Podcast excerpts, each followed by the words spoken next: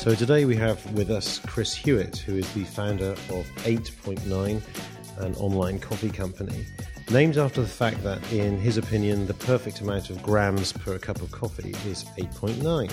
Established in 2011, 8.9 is a UK based artisanal coffee company which sells direct online to consumers who want to create a tailored and fresh blend of fair trade coffee from anywhere in the world.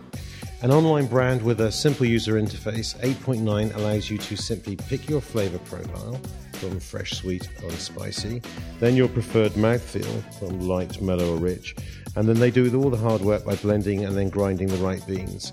It even gives you a chance to name your blend, and all of this is delivered fresh through your letterbox in a neatly designed package the very next day. I suppose in a homogenized world, 8.9 champions the continual shift towards extra personalization by catering for individual tastes as well as harnessing the online social world to create intimate personal relationships with their consumers. A welcome, Chris. Hey, Jonathan. So let's. I wanted to um, start by um, asking you about um, how you started out, and uh, it's very recently because you used to work in the world of uh, corporate finance and then you quit your job at uh, Barclays Bank to start 8.9 in uh, June of 2011.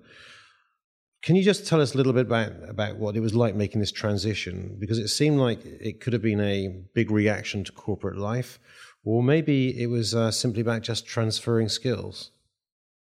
Oh, so that's a really interesting question. I guess. Um, I guess if I look back at it now, I think um, perhaps it was a, a brave leap. I think you sort of described it there as a huge leap. Um, maybe maybe time will tell. Hopefully, it's a very successful leap.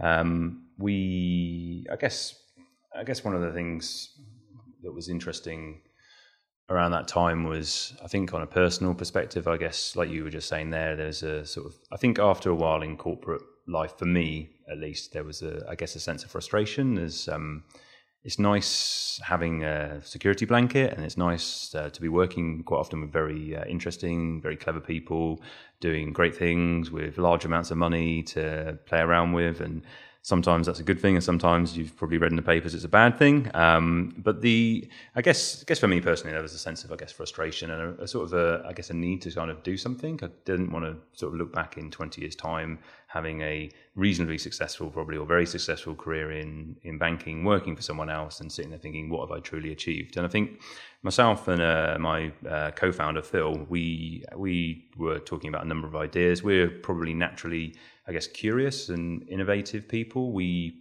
I had a, um, a role within Barclays, which was around, well, latterly it was around uh, marketing and propositions, and before that was around some sort of more innovative digital stuff. So I guess we were looking at what we were interested in, and we were we were liked coffee, um, and we did a lot. Part of our roles as well, or more in Phil's world, was around um, trend watching and things like that. So you've mentioned it, I think, um, uh, in some blogs I've read around mass customization and sort of personalization for people. So we we kind of saw that sort of in other industries, um, and we saw the, I guess, just on the high street, you saw the proliferation of uh, coffee shops, um, and I guess there's, I think, actually probably around about the same time, but also probably actually it maybe accelerated since June 2011. Is these sort of smaller boutique coffee shops, particularly in London, but you you see it sort of everywhere now. I was in the Cotswolds this weekend, and there was a very nice Cotswold bakery, which I'd never noticed before, which apparently has been around for I don't know eighty years or something. But they had very nice coffee, and that was kind of I guess what they were leading on.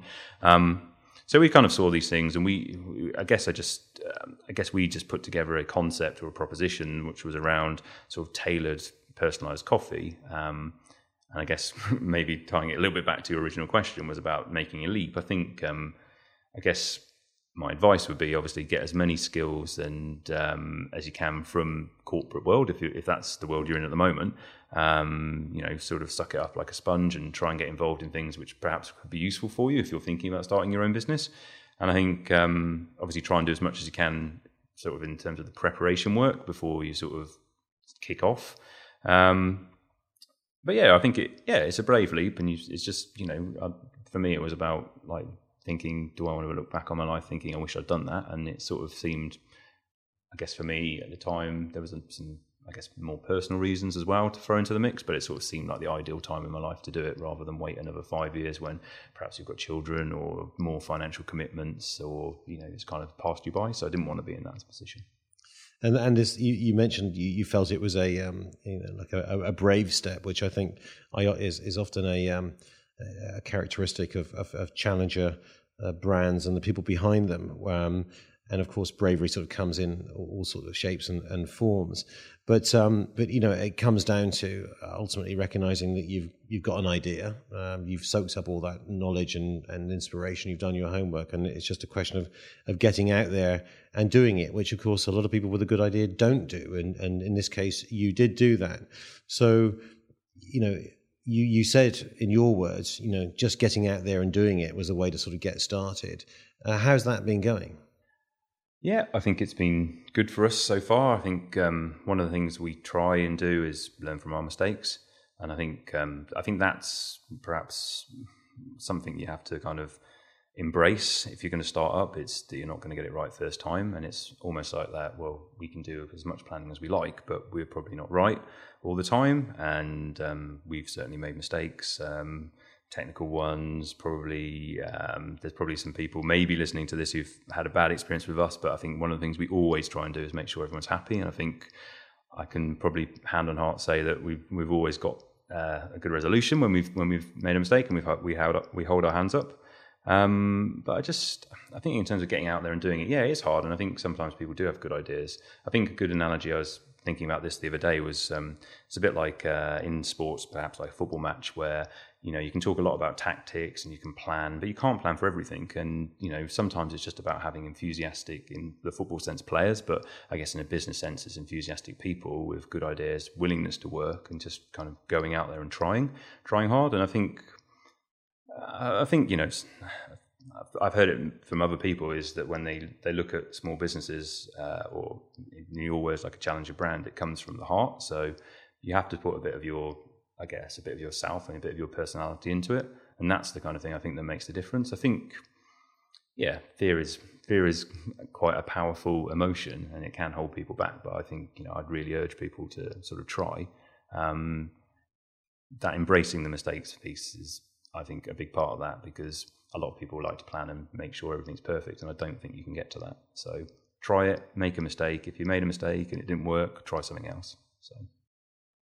Uh, I, I, couldn't agree more. And, and I think one of the, the, reasons that we think you've got a, a very bright f- uh, future is because um, you you've tuned into very successfully this um, this idea of um, the, the, personalized experience and, and the power of um, I suppose freely available tools such as social media, the online kind of um, uh, presence, and um, and uh, this, this this growing need for personal and targeted brand experiences, basically. So, um, can you just talk to us a little bit about how you might champion this even further, and how easy it's going to be to uh, maintain this? For example, will, will, technology be the kind of thing which makes it easier, or will that hinder us in the future? I think. I think that's a, that's a really good question. I think when you've got a a small business uh, with a relatively small customer base, a lot of things are easier. Um, and actually, there's a lot of smart solutions that you mentioned there that don't cost very much, and you can do a lot with. I think that over time, I think as a business grows, and I think as maybe some technology evolves, perhaps it becomes less free. So people are charging for things which were once readily available, and I think we've seen that a bit. We one of the brands that we looked at, which you're probably familiar with, is Graze, the the guys who do the snack boxes, yes. and they're you know they they were I guess I guess if I, you know, going back to your previous question, in a way they were quite inspirational because they had a slightly different route to market, but in some ways they're very similar to what we were trying to achieve. So we obviously looked at them very carefully and kind of tried to draw some sort of conclusions and some learnings from what they'd done. But that we, one of the things we learned with Graze was that they were a big, they grew a lot with using Facebook. And I think um, by the time we got to market, Facebook had changed the way um, its platform operated. So some of the great uh, benefits that Graze got weren't there anymore. So um, yeah, I think that technology will change, and I think that for in some ways it will make things harder. And obviously, normally these things happen that they make other other people's lives or other people's ways of doing business a lot easier. Um, I think the big challenge is when you get uh, to a certain size that, or this is how I foresee it happening, is it becomes more of a challenge to kind of keep some of the authenticity. And I think some of the, um, I guess, principles of the way we work around sort of being sort of environmentally friendly and personalized and customized, I think that starts to get a bit more, diff- a bit more challenging. Um, but you know, I don't think it's impossible. I think you look at someone like Green and Blacks, and they they they still, for me, have the same ethos, even though they're now owned by a large American multinational. So I think it's possible. I think um, it's just it require. I think it requires hard work, and it's like an, other brands that you know you can look at, like Innocent, where they've. I think they maintain that kind of um, ethos and feeling when you look at them. Um, but it's. I think you can. There's probably countless examples now that I'm trying to think of where um, a brand has sort of gone away from its original purpose as it's got bigger. Probably, probably a good example would be Starbucks. I mean, that's a small cafe that started in Seattle. They did um, home roasting and home, like a very similar service to we offer. They don't do that now.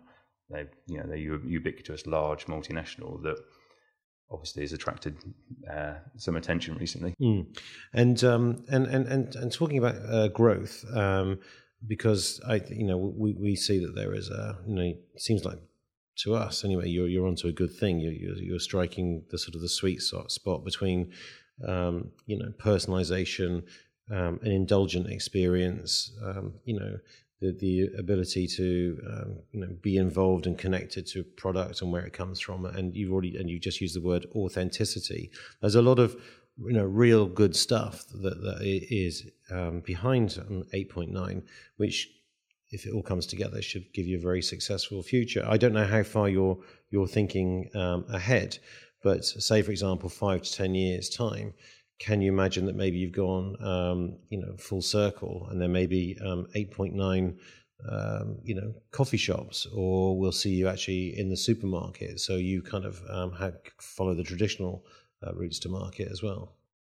I guess it's it's a I think it's a challenge, like going back to what we were talking about before, in terms of you can plan a lot, and you, we, you know, we had certain expectations for our sort of first year of business, and some of them we exceeded, and others we we didn't meet. And I think if I was like to look in terms of five years' time, in terms of how we've we've planned, yes, we've we've discussed coffee shops, we've discussed doing stuff in supermarkets. We've discussed alternative products, so more complementary things like I guess coffee, um, tea, biscuits, that kind of thing. Um, I think that I think that where we are, I think at the stage we are, we're, we're more short term focused and it's a bit more gut feel. So I think one of the, I guess one of the next challenges or sort of one of the next objectives for us is around um, expanding outside of the UK. So I can see that as a as that as our first route before we would go into sort of bricks and mortar. Um, but yeah, I mean everything. I think everything is possible. I think you have to assess each opportunity as it comes along. I don't think we've cracked the sort of the UK uh, online retail for coffee yet. So um, I'd rather get that right before we move on to maybe some of the um, uh, suggestions that you had. Mm.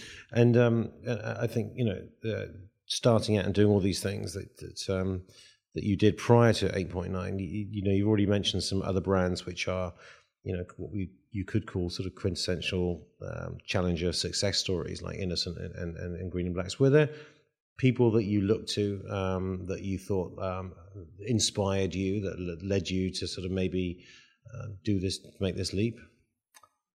Um, I'm not so sure there was any particular individuals. I think um, I guess one of the things that we, one of the principles that we had, I, I guess, I don't think there was any, a short answer is there wasn't any individuals. I think it was more around some other brands that, and perhaps some of them I probably mentioned.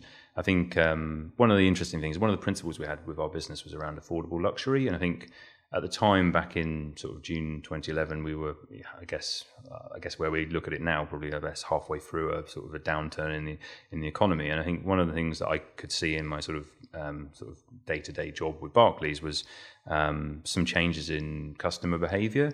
And I think, and I guess just with friends as well, we saw that there was a bit more of a there was I think there's different segments clearly in the UK, and I think there's a segment of people that um, were looking at, I guess, tightening their belts, but they still wanted to to have a bit of fun. So I think you had Simon Woodruff on your podcast recently, and he was talking about his kind of view of luxury in hundred years' time, looking back, and how people um, today um, almost sort of, I guess, hindered in a way, or sort of there was the haves and the have-nots. And I think we one of the things we wanted to achieve with with 8.9 was that what we called affordable luxury, that sort of almost a, an experience that everyone could afford. So we could have designed a concept which was around sort of very high margin or very very high quality coffee, which costs an absolute fortune. And there are you know brands like that that exist already, like. Um, um, or we could have gone the opposite way, but I think we we decided to sort of aim for that sort of slightly premium feel. So um, I think we we've done a good job with that, and I think the what we ended up with kind of come, kind of achieved those goals. But yeah, I like that. I like that idea where people they can, maybe they can't afford the fantastic bottle of champagne, but they could easily afford a nice um, cup of coffee every day. And I think that's what we were aiming for. And I think um, from the feedback that we've seen online, we we seem to have achieved that. So I wanted to talk to you about the um, the user experience because um, we've worked on um, a number of coffee projects in the past, and uh, certainly our experience when we were working with Starbucks was that it was actually very confusing for consumers to uh, make a choice when they're faced with 50 different types of coffee. And you can see the similar kind of thing in the wine category, for example, or Scotch whiskey as, as a, just an, an information overload. Could you talk to us a little bit about how you use design to um, help make choices a bit simpler?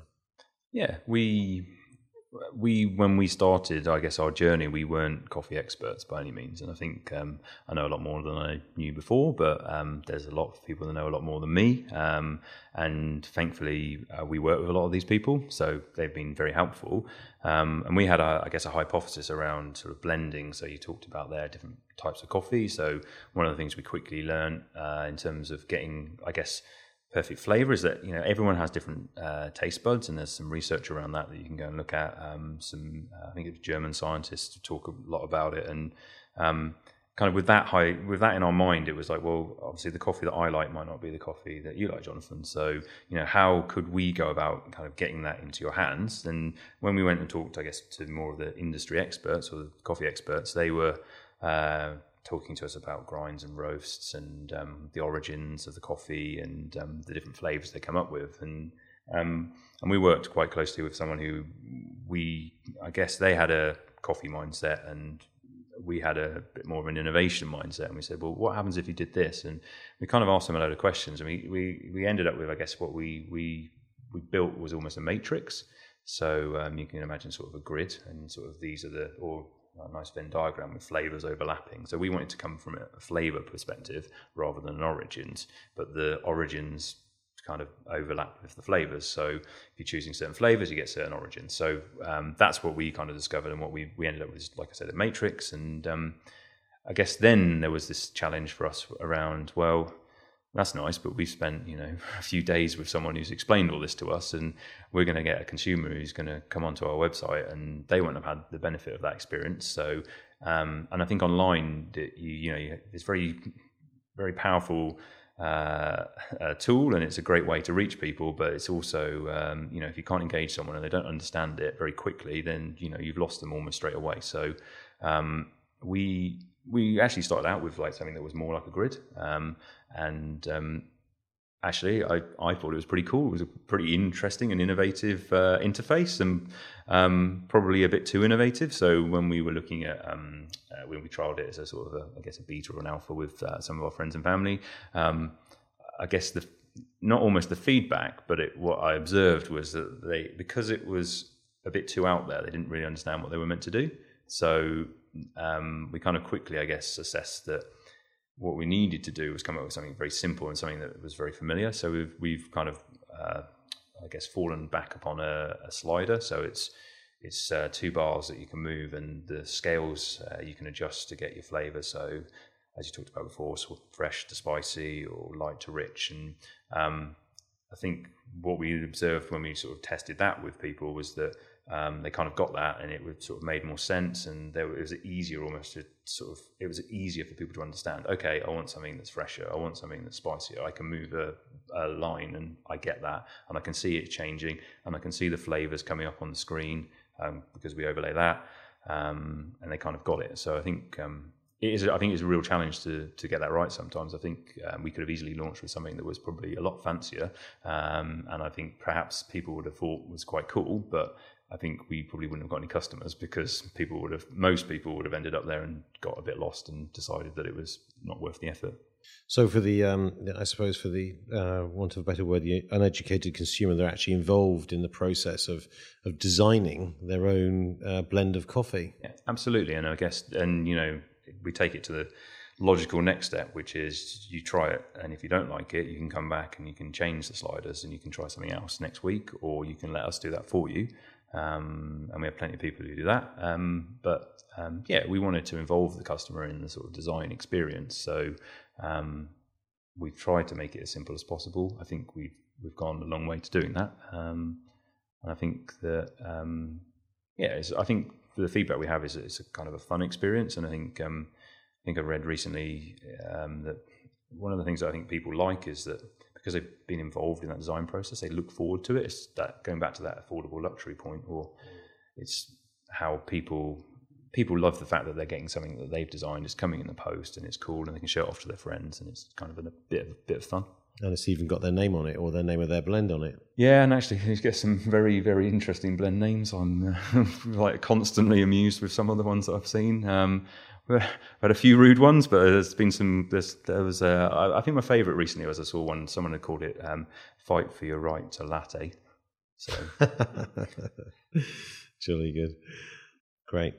Well, we we uh, talking about online. We we recently um, interviewed uh, Claire Diaz Ortiz, who leads um, Twitter's social innovation, and one thing she said was that today getting out there and connecting with people is about building an online platform for yourself and an online brand for yourself. How have you maximized the social world to benefit 8.9? Well, I'm sure she would say that given that she works for Twitter, but uh, to be honest with you, I totally agree with her. I think that we, um, I think it's, I think it's been a challenge actually. One of your kind of first question was about transferring skills, and one of the things that I kind of realised is that you can build up a lot of skills in corporate life, and I think you know, looking at banking, for example, they're they're sort of nowhere near the front of the curve in terms of some of the digital type piece, and especially with social. So you're probably going to struggle to acquire those skills in a in some corporate jobs. And I think that's one of the things that we learned quite quickly, and I think we've I think we've probably made a success of it. So we we harness uh, a number of social networks. So we use Twitter very well, and that's been absolutely fantastic for us. I mentioned about Graze with Facebook. I think we've achieved uh, a good level of success. Perhaps not as good as Graze had with their Facebook stuff, but um, we've done very well with customers on Twitter. So it's worked in terms of engaging people. It's worked in terms of customer acquisition. It works in terms of customer support. But you have to work very hard for it. I think. Um, we use Facebook. We use Twitter. We use, we recently started um, using uh, Instagram and Pinterest. Um, and some of, I guess, some of the social bookmarking. It's it's it's it is difficult, I think, because there are a number of networks that you can um, that you can utilize. So I think there is some challenges about saying no. So we have we've decided not to use certain uh, networks where we don't feel that there's any benefit or the benefit is eroded in terms of the time you have to spend to sort of build up your presence. But um, I think. Uh, but I think uh, you know I'd, I'd agree with her point in terms of you know you need to build that platform to build your brand, and I think I think when I look now, I think that 8.9 has a brand, and I think that in a relatively short space of time, that is probably a you know a big part, a big. Um, it's very success. It's been very successful for us, and I don't think um, we could have achieved that without using these platforms. Yeah, well, you've um, you've, you've done an awful lot in um, in a year and a half, and uh, we certainly think you're you're sort of one to watch, and uh, we wish you all, all the best with that. Um, I, I think you know people that listen in may be interested to sort of know from a personal point of view um, how you might sum up your success um, in this year and a half in in um, in, in say three words. So I guess that's a tough one, but I think uh, the three words I would use is probably uh, "seen nothing yet." Seen nothing yet. Yeah that's a nice way to uh, to, to end this uh, this this conversation. And uh, well, um, all the best with 8.9, and uh, we, we're looking forward to seeing what you ain't seen nothing yet brings. Thanks very much. Your pleasure.